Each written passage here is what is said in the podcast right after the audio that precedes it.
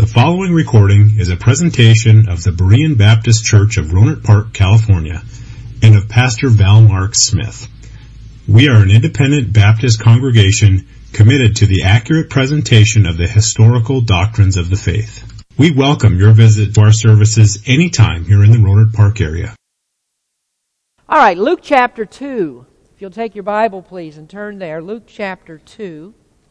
Every year it is a challenge to bring Christmas messages. I think you would understand that if you had to do it every year and more than one Christmas message.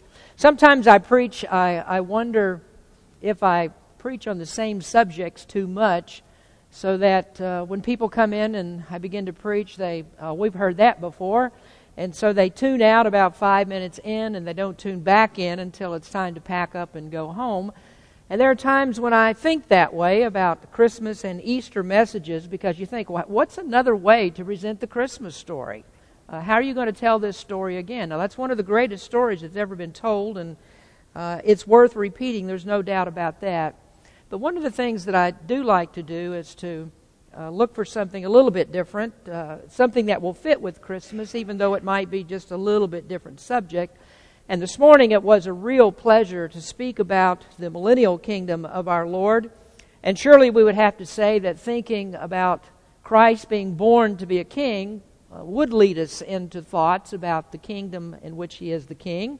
And so those kinds of thoughts prompt us on Christmas to think about that. And as I said this morning, the message, I sort of backed into the subject almost by accident. Not quite by accident, but almost. And that's because we have been studying the delusion of the devil, and we've come to the part where God is going to rid the world of him. And so that just opened up the opportunity for us to talk about the kingdom and what this world will be like when Satan isn't here. And that's what the millennial kingdom will be. It's a world without Satan and all of his helpers and all of his evil devices. Well, I'd like to return to that subject again tonight. There are many aspects of the millennial kingdom that we didn't have time to talk about, and many, many more that we won't have time to talk about. As I mentioned this morning, it is the Bible's second most talked about subject, so getting one sermon or two sermon is not an exposition of the millennial kingdom. But I do want to talk about it again this evening, and this evening's message is another Christmas message, and it's an offshoot of what we read, something that we read in the Christmas story. So if you'll look at Luke chapter 2 and verse 22, I'd like to use this part of the story. And it's not so much about the birth of Christ, but something that happened shortly after his birth. And this was when Jesus was about 6 weeks old. And I'm sure that he was a very sweet child. Maybe we could get into the argument of whether he was a deceptive crier like other babies. But nonetheless, he was a human baby. And I'm sure that he was a good baby, and his parents, Mary and Joseph, were very proud of him. They were also very godly parents, and they were obedient to the Mosaic law. And so according to the law, they took Jesus to Jerusalem for dedication. Now let me read the text, and then we're going to explain a few things as we go along as we look at this. Luke chapter 2 and verse number 21. And when 8 days were accomplished for the circumcising of the child, his name was called Jesus, which was so named of the angel before he was conceived in the womb. Now remember that the angel Gabriel appeared to Mary and told her that she would have a son, and his name would be called Jesus, which is also the same thing as we read in Matthew chapter 1 this morning, that the angel told Joseph, his name will be called Jesus. Then verse 22 rather, and when the days of her purification according to the law of Moses were accomplished, they brought him to Jerusalem to present him to the Lord.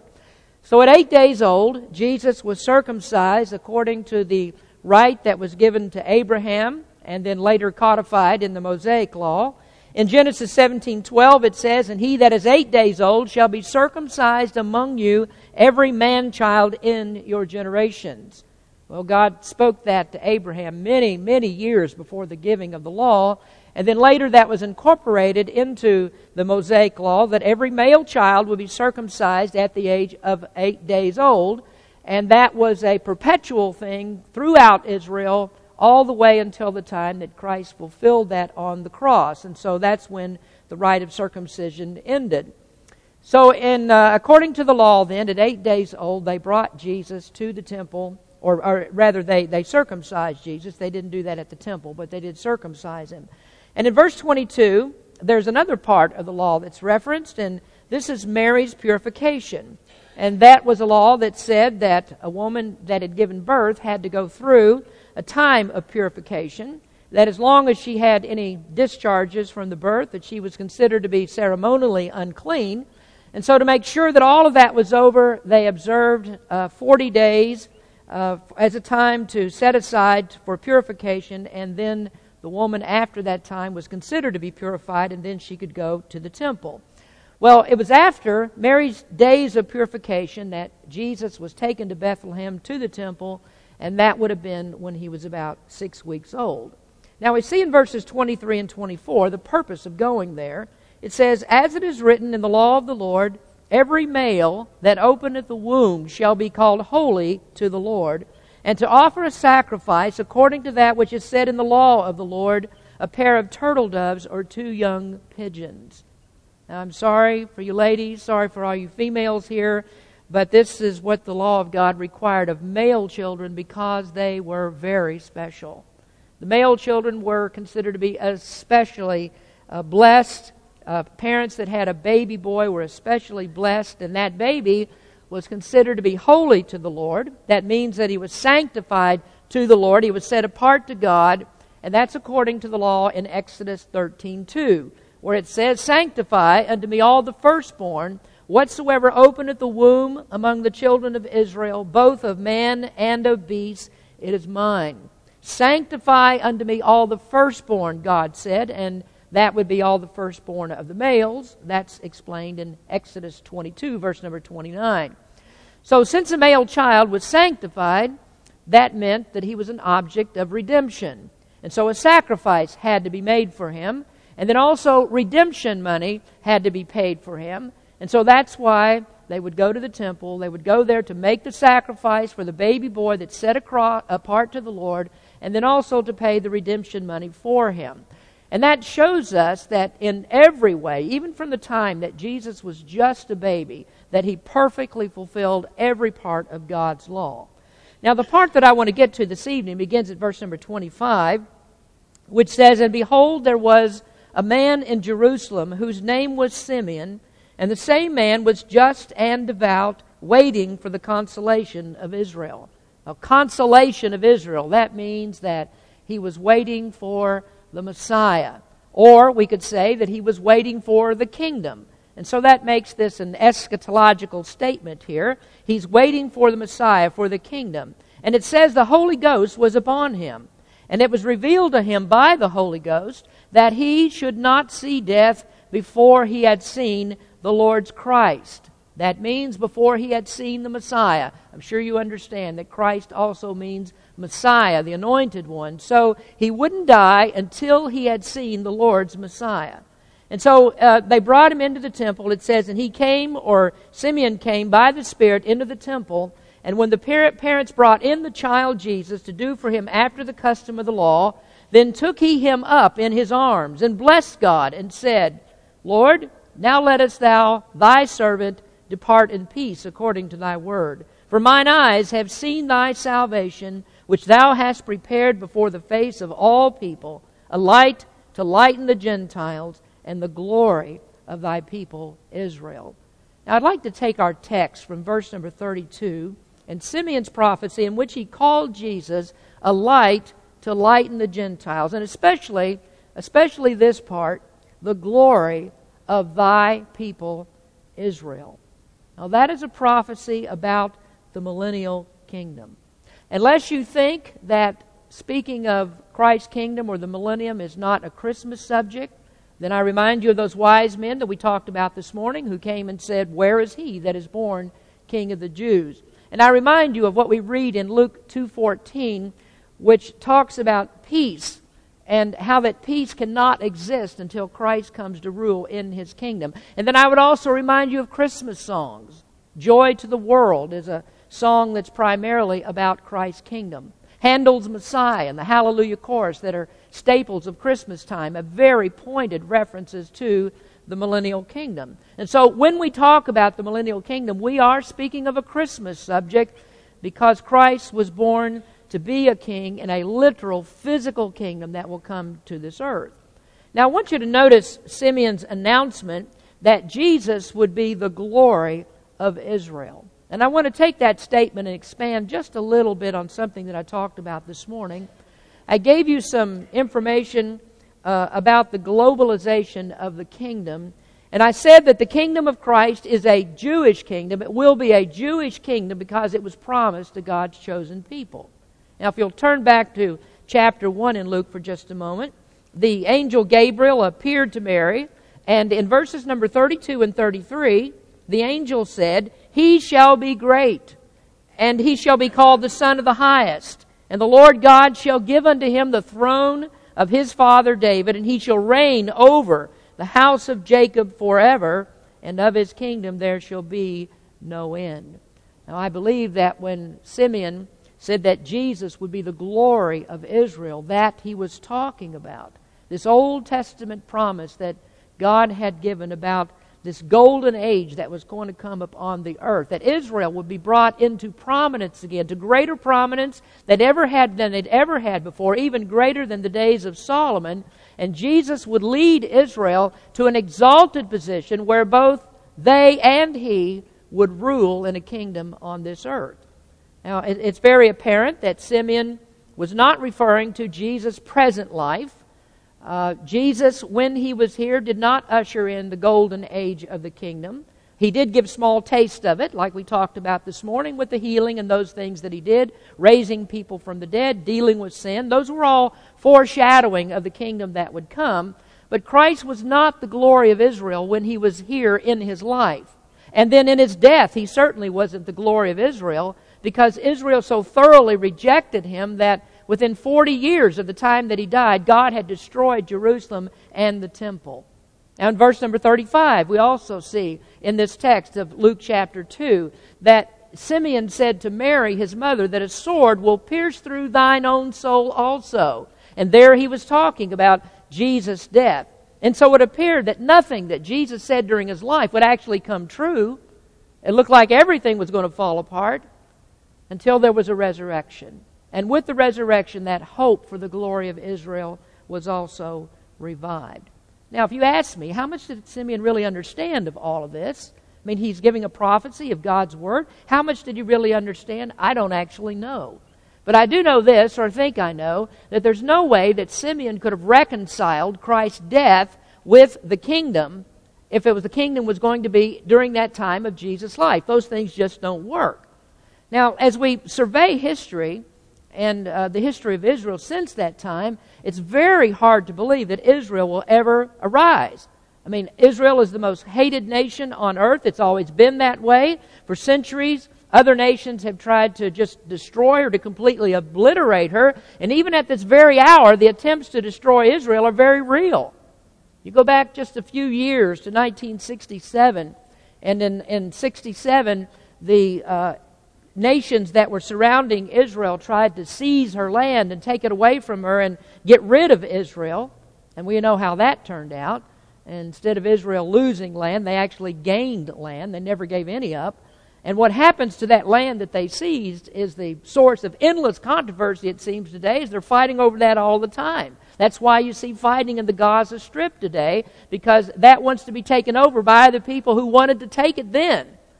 But today Israel tenaciously defends herself against aggression. And what you don't see is Israel trying to push out to gain land someplace else, some land that's not hers. But what you do see is the encroachment upon the land that Israel has now, as if most of the world thinks the only thing that really needs to be done is just get rid of this little nation called Israel, get them off of the land.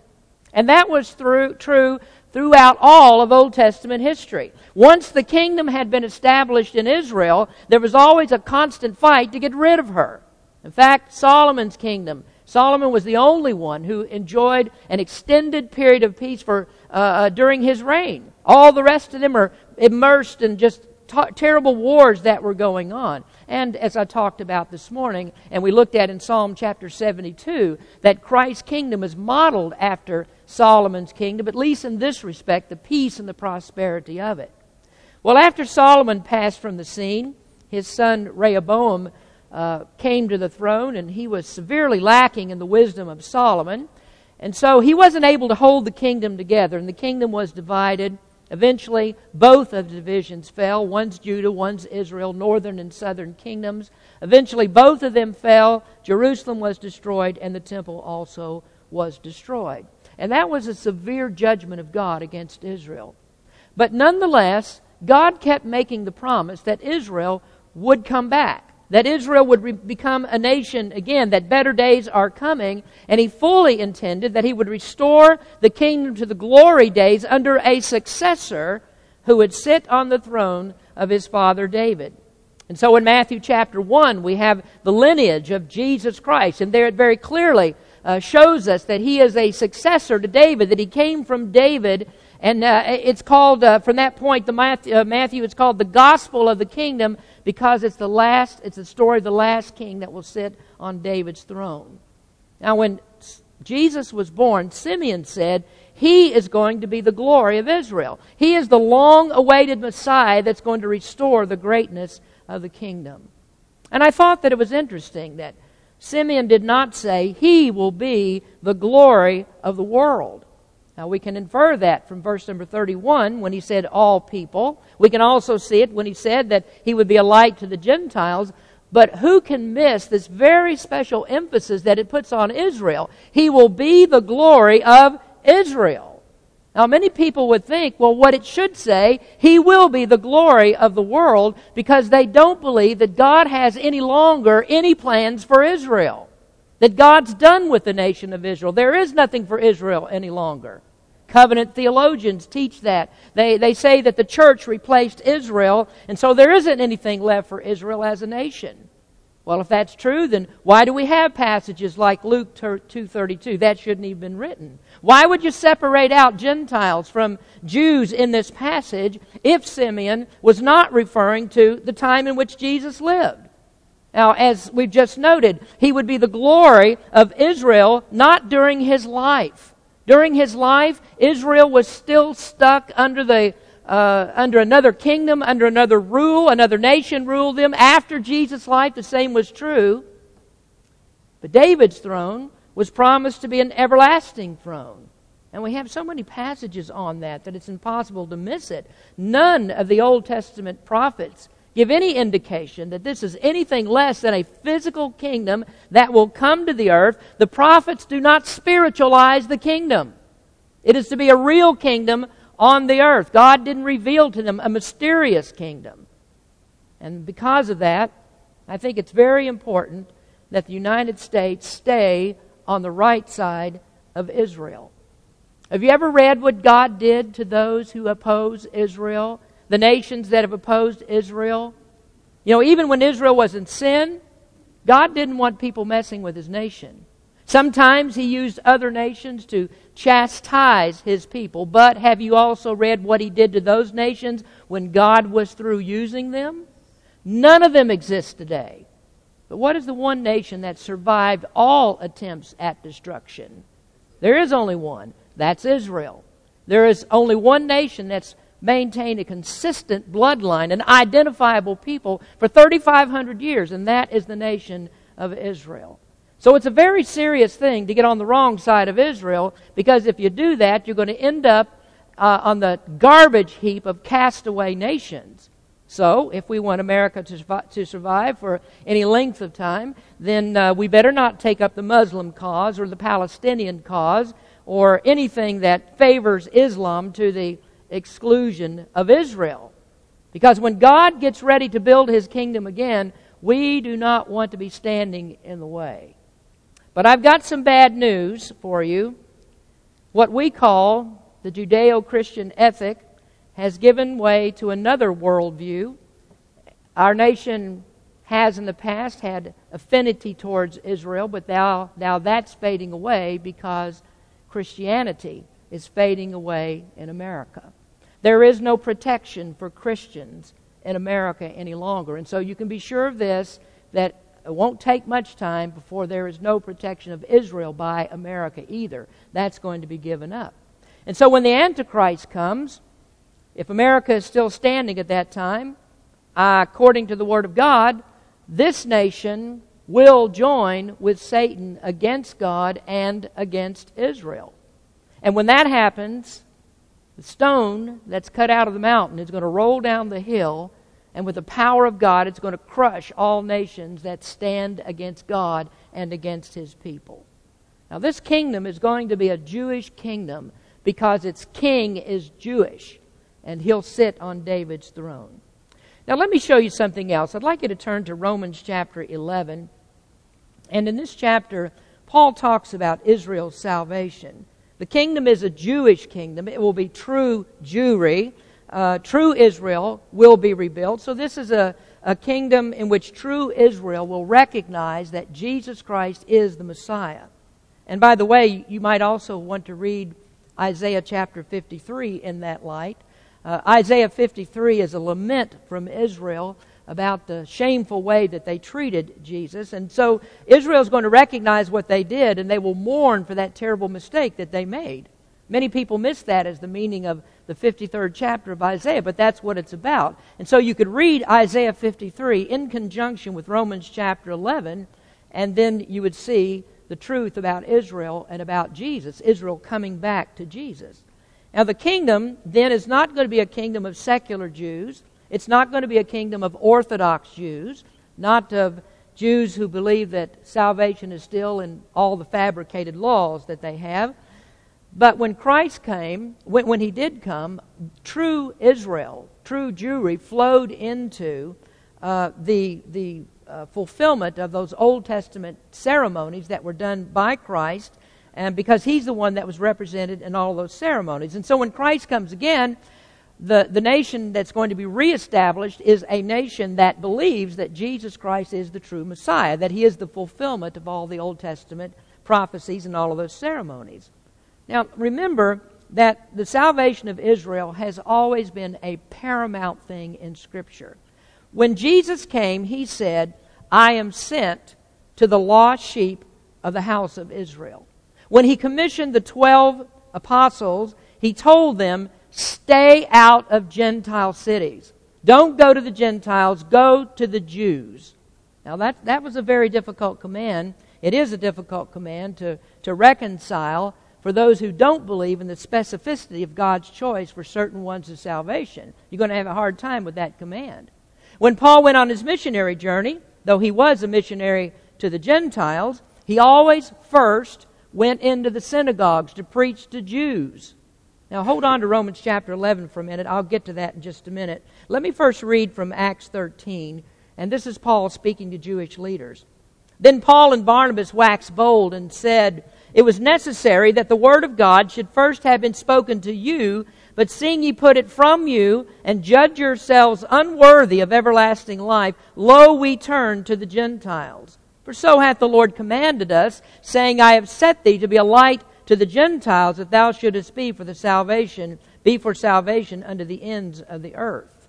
Now, I won't go on to read verse number 48, because then I'd get consumed speaking about this seemingly very dreadful fact that God has chosen some to salvation and not others. But in any case, the verses that we've read show us that the Jews were to hear the gospel first. And then Paul turned his attention to Gentiles. And so we come to Romans chapter 11, which follows Paul's tremendous arguments that he makes in chapters 9 and 10. And still, Paul had not forgotten the Jews. He knew that God had an eternal plan for His people, that the nation would not stay in rejection forever, but that Israel would be saved. Now, in the first part of this chapter, it tells us that God has always had a believing remnant.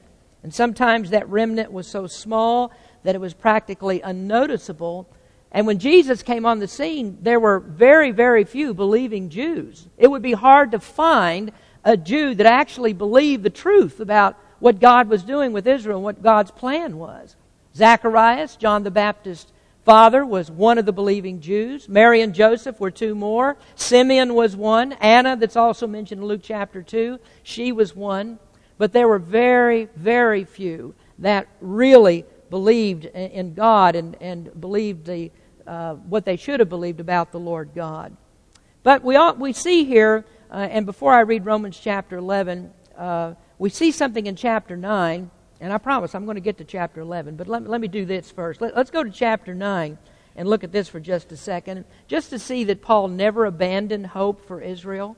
Romans chapter 9 and verse number 1, he said, "I say the truth in Christ, I lie not, my conscience also bearing me witness in the Holy Ghost, that I have great heaviness and continual sorrow in my heart, for I could wish that myself were the curse from Christ, for my brethren, my kinsmen, according to the flesh, who are Israelites, to whom pertaineth the adoption and the glory and the covenants and the giving of the law and the service of God and the promises, whose are the fathers, and as of whom concerning the flesh Christ came, who is over all, God bless forever. Amen."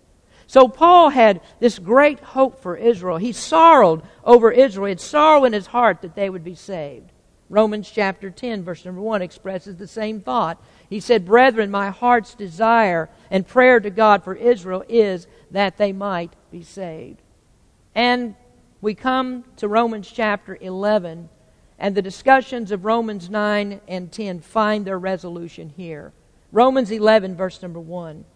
"I say then, hath God cast away his people? God forbid. For I also am an Israelite, of the seed of Abraham, of the tribe of Benjamin. God hath not cast away his people, which he foreknew.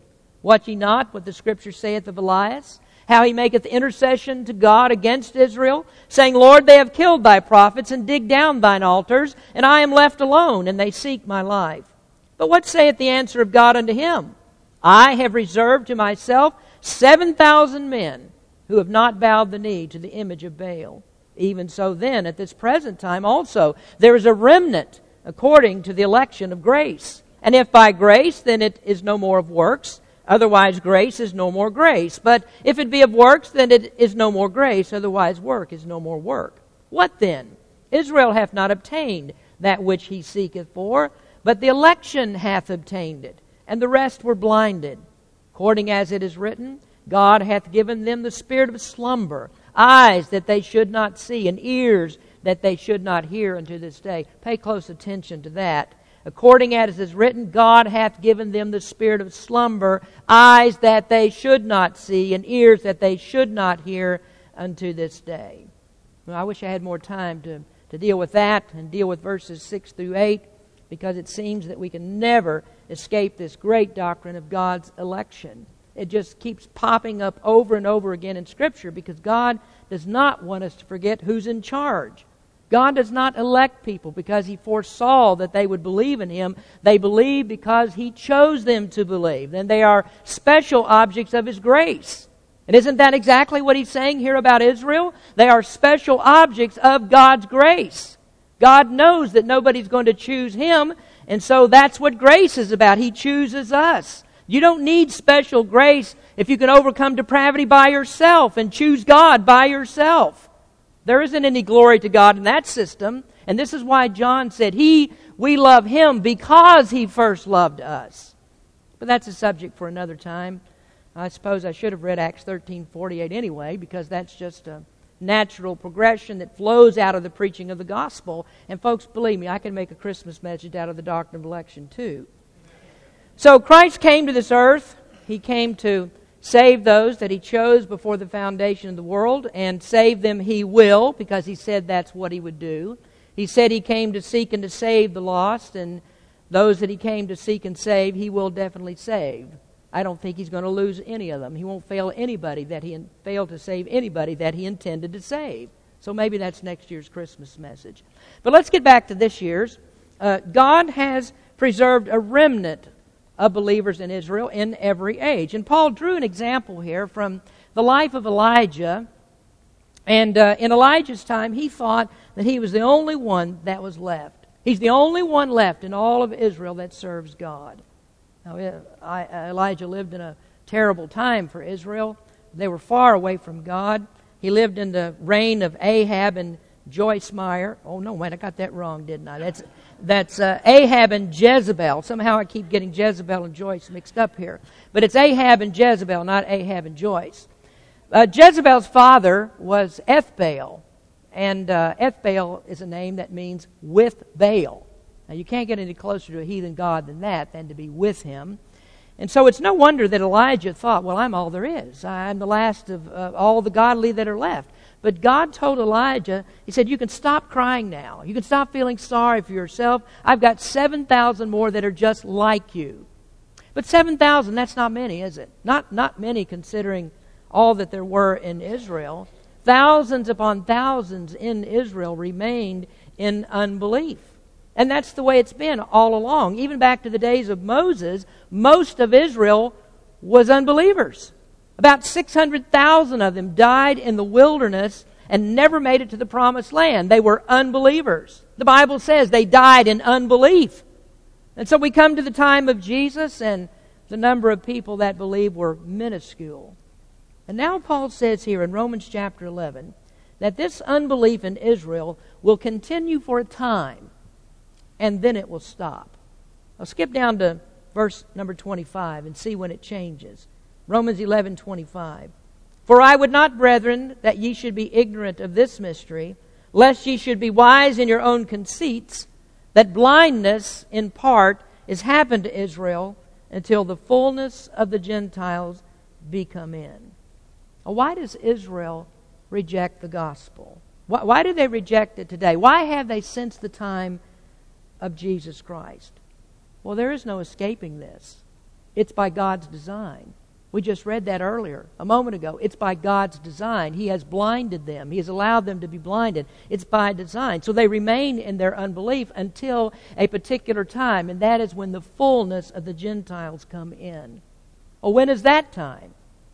That's the time of the church. That's the time that we're living in right now, in the age of the church. God is working in Gentile nations. And then at the end of the church age, God will go back to Israel and begin to work with them again. Now that sure sounds like God is still controlling choices, doesn't it? Now for you good students of eschatology, when is the end of the church age? That's the time of the rapture. And when Jesus comes back and takes his people out of the world and then the church is gone, that is when he begins to work with Israel again. That's when the transformation of Israel starts. And that's when God saves 144,000 out of the nation of Israel during the time of tribulation. 12,000 from each tribe will be saved then and protected as special witnesses for Christ. Now you can read all about that in Revelation 7. I was going to go there, but we won't because our time is getting close to over. But God's going to save 144,000 Jews, but that's not all that he's going to save. There'll be many more that will be saved. They are God's witnesses, and God needs witnesses because there is no church. And these are the people that are chosen to do it. Now, when you get time, you get home or something, you can read Revelation chapter 7, verses 13 to 15. And there you'll see that all these converts that are won to Christ during that time are going to be martyred. And those 144,000 are also going to be martyred. And they're the foundation of the Jewish kingdom in the millennium. They and others are going to come back to this earth and rule with Christ for the 1,000 years. So Paul said that the blindness of Israel is a temporary condition. He said when the fullness of the Gentiles comes in, this is what's going to happen. So we look at Romans 11:26. And so all Israel shall be saved. As it is written, there shall come out of Zion the deliverer, and shall turn away ungodliness from Jacob. For this is my covenant unto them, when I shall take away their sins. God is going to turn away the ungodliness of Jacob. That means the blinders are going to come off. God's going to show them the truth of his word. That means they're going to be saved. As it is written, God will send a deliverer out of Zion. Where's that written? That's Isaiah chapter 59, verses 20 and 21. And the Redeemer shall come to Zion, and unto them that turn from transgression in Jacob, saith the Lord. As for me, this is my covenant with them, saith the Lord. My spirit that is upon thee, and my words which I have put in thy mouth, shall not depart out of thy mouth, nor out of the mouth of thy seed, nor out of the mouth of thy seed's seed, saith the Lord, from henceforth and forever. And so there is God's promise that He will restore the kingdom. And Jesus was born to be the king in that kingdom. And so what happens is the real Israel arises in belief out of the rest of the secular nation of Israel. That happens during the time of the tribulation. That's preparation for the kingdom. And in Romans 9, Paul said that not all Israel is real Israel, but this is real Israel. This is not the secular Jews, not the Orthodox Jews. These are believers in Jesus as the Messiah, and it's only to them that this kingdom has been promised. Then Paul says in verse number 29, for the gifts and calling of God are without repentance. And why did he say that? What's that for? Well, that tells us that God is not going to forget this promise. He'll never change His mind about this. Israel will be the nation that rules the world. It'll be the nation that rules the world. Why? Because that's God's chosen nation. They're the ones that God has made this promise to. Now, you be thankful for this. I should say, be thankful that you weren't born in the Old Testament times. Be thankful that you weren't born then. Because there was nobody that played in Israel's sandbox or God's sandbox but Israel. Did you know that? God wasn't dealing with anybody else but Israel then.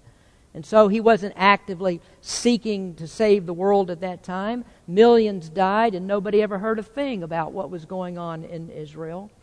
And we'll just see if we can make sense of that, if God is anything other than highly selective. The world needed Christ for that, and that's why He came. And so in the fullness of time, the Bible says that Jesus came. Now let me back up just a little bit as I close the message tonight. God intends for Israel to rule the world. You wouldn't know that by looking at Israel today. The wise men came to worship Jesus. They said, where is He that's born King of the Jews? And once again, they could have said, where is He that is born to be King of the world? But the wise men knew something. What did they know? Well, they knew that Israel is the most important nation. And they knew the King of Israel is the most important king. And so that's why they said, where is He that's born King of the Jews? But you wouldn't recognize any of this by visiting Israel today. A trip there is just an amazing sight when you think of the way things are and what the Bible says that they will become. Now, no matter what politicians say, and they want to divvy up the land of Israel, the land belongs to Israel because God gave it to them. Now, you and I can argue about who owns this country. You know, some people say, well, the Native Americans actually own this country. Well, maybe they do, and you can make that argument if you want. Some people will say, well, no, China actually owns this country, and that might be true too. And we can argue about that. And we can argue about any country in the world if we want to, but who cares? God doesn't care. God doesn't care about any other nation in the world. He only cares about Israel. They're the only ones that have a promise. No, I mean in this regard. This is the way that He cares about Israel like He does no other nation. Where the land goes, who owns it, He doesn't care. He cares about Israel and their land. So politicians can't decide who owns the land. The U.S. and Russia and Arabs, nobody can say, you have a right to this much and only this much and you can't have any more. And if we decide, you don't have a right to any of it. No, God gave them the land. Now, as you know, there's this constant battle over Palestinian control of certain parts of Israel. Should there be a Palestinian state? Maybe. Somewhere. But not there. Not there. Let them carve out a spot in one of the Arab nations if they want. But not there, because that land belongs to Israel. Now, in Bethlehem, at the time of Jesus' birth, or the place of Jesus' birth, I should say, there's a huge wall that snakes through the neighborhoods that separates Bethlehem from Jerusalem. Approaching Jericho, you'll try to get into the city, and there'll be a long line of cars where they're inspecting everyone before they let them in, and there are guards and guard towers with their machine guns beside bullet-parked buildings. You go to the Temple Mount, and the Jews are prohibited from going up there in any numbers because it's so dangerous. There's a mosque that stands at the entrance and one that stands on the Temple Mount where the Temple of Solomon once stood. And the Jews can't go there, and they can't go there because they'll be killed if they do. Now, can I repeat this again? God gave Israel the land.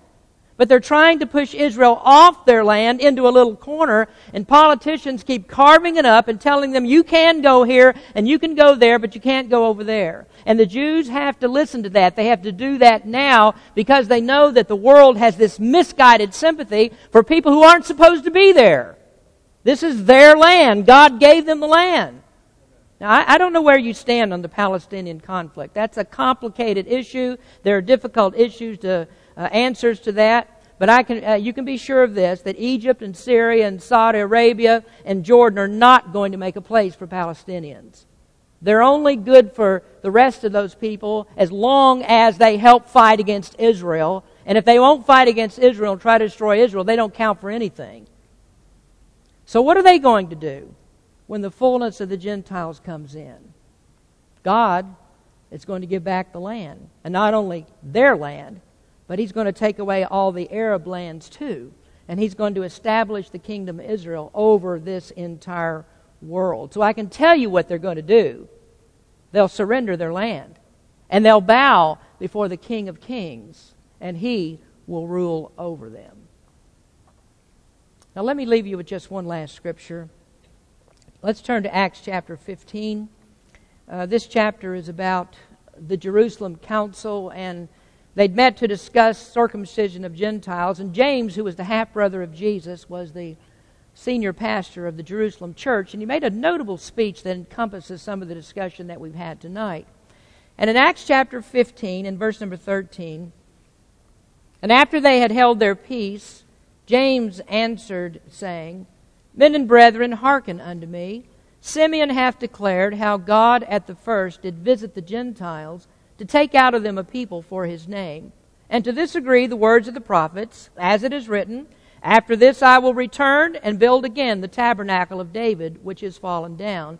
And I will build again the ruins thereof, and I will set it up, that the residue of men might seek after the Lord, and all the Gentiles, upon whom my name is called, saith the Lord, who doeth all these things. Known unto God are all His works from the beginning of the world. Now James said, the prophets agree about this. When God has taken from the Gentiles a people for His name, and that's another statement of God's election. When God has taken out of the Gentiles a people for His name, and he's referring to the very same thing that Paul talked about in Romans chapter 11, when the fullness of the Gentiles come in. When God has finished taking out a people for His name from the Gentiles, then Christ is going to return again and build again the tabernacle of David that has fallen down. Now let me help you with the explanation of that. The tabernacle of David means the house of David. It means the ruling house of David. You know, if you're familiar with the English history, you've heard of things like the House of Stuart, the House of Windsor, House of Hanover, and so forth. That's the ruling family. So when this talks about the tabernacle of David, it's speaking of the ruling monarchy, the ruling family of David. And when that happens, when the time of the Gentiles come in, then God is going to restore the ruling throne of David. And Jesus Christ will sit on that throne. That's what He was born to do. He was born to restore the glory of Israel. Now praise God for this, that He is a light to the Gentiles. You and I are saved because He's a light to the Gentiles. This is going to be a global kingdom in which Jerusalem will be the capital city. It won't be the great city of Washington, D.C. It will not be Moscow or Mecca or Tokyo or any other Gentile city of the world. This is going to be Jerusalem in the little bitty country of Israel, right where we know today. I suspect, or I do know, that in the millennial kingdom there are going to be lots of people that are not going to like Christ to rule over them. This is why we read about the rod of iron and all of that. They don't like to have Christ rule over them. And so their hatred is going to be stirred up again. And they'll join the devil in a rebellion when he's set free from prison. And then God is going to destroy the devil and those people from this earth forever. And then guess who the land will be? The land will be. Who owns it then? You only get one guess. Israel's. It'll be Israel's. God said, this is my land. From Dan to Beersheba, from California to the New York Islands, from Tokyo to Moscow to Vladivostok to Calcutta to Beijing, and all points in between. It all belongs to God, and thus it will all belong to Israel. God's kingdom encompasses the entire world. And I tell you something, we need to get with that plan before it's too late. We need to be in on that plan. So I hope that you see that when it comes to talking about the birth of Christ, there's a lot more to talk about than a manger. And there's more to talk about than swaddling clothes and lowing cattle and bleating sheep. Christ came to be born as a king for a kingdom. And that's what he's going to do. He is going to rule the world in an actual, literal, physical kingdom. And you and I, who are believers in Jesus Christ, we shall rule with him. And it will be a kingdom for Israel, because that's what God promised. Let's pray. Father, we thank you for your word. And Lord, we pray that you would help us to discover the truths of it. If we just read and we just listen, we pay attention to what you've said, then we can see the plan that you have unfolded before us, and you tell us exactly what you're going to do. And so, Lord, we put our hope and our trust in you to keep your word. You've said that you're never going to repent of these things. You won't change your mind about them.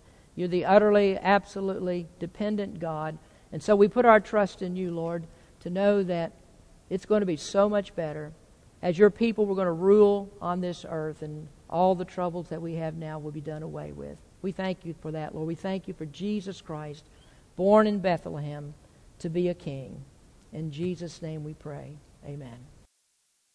Thank you for listening to this presentation of the Berean Baptist Church of Rohnert Park, California. If you would like further information about our church, please feel free to call us at area code 707-584-7275 or write to us at Berean Baptist Church, 6298 Country Club Drive, Rohnert Park, California, 94928. Additionally, you may visit us on the World Wide Web at www.bbaptist.org.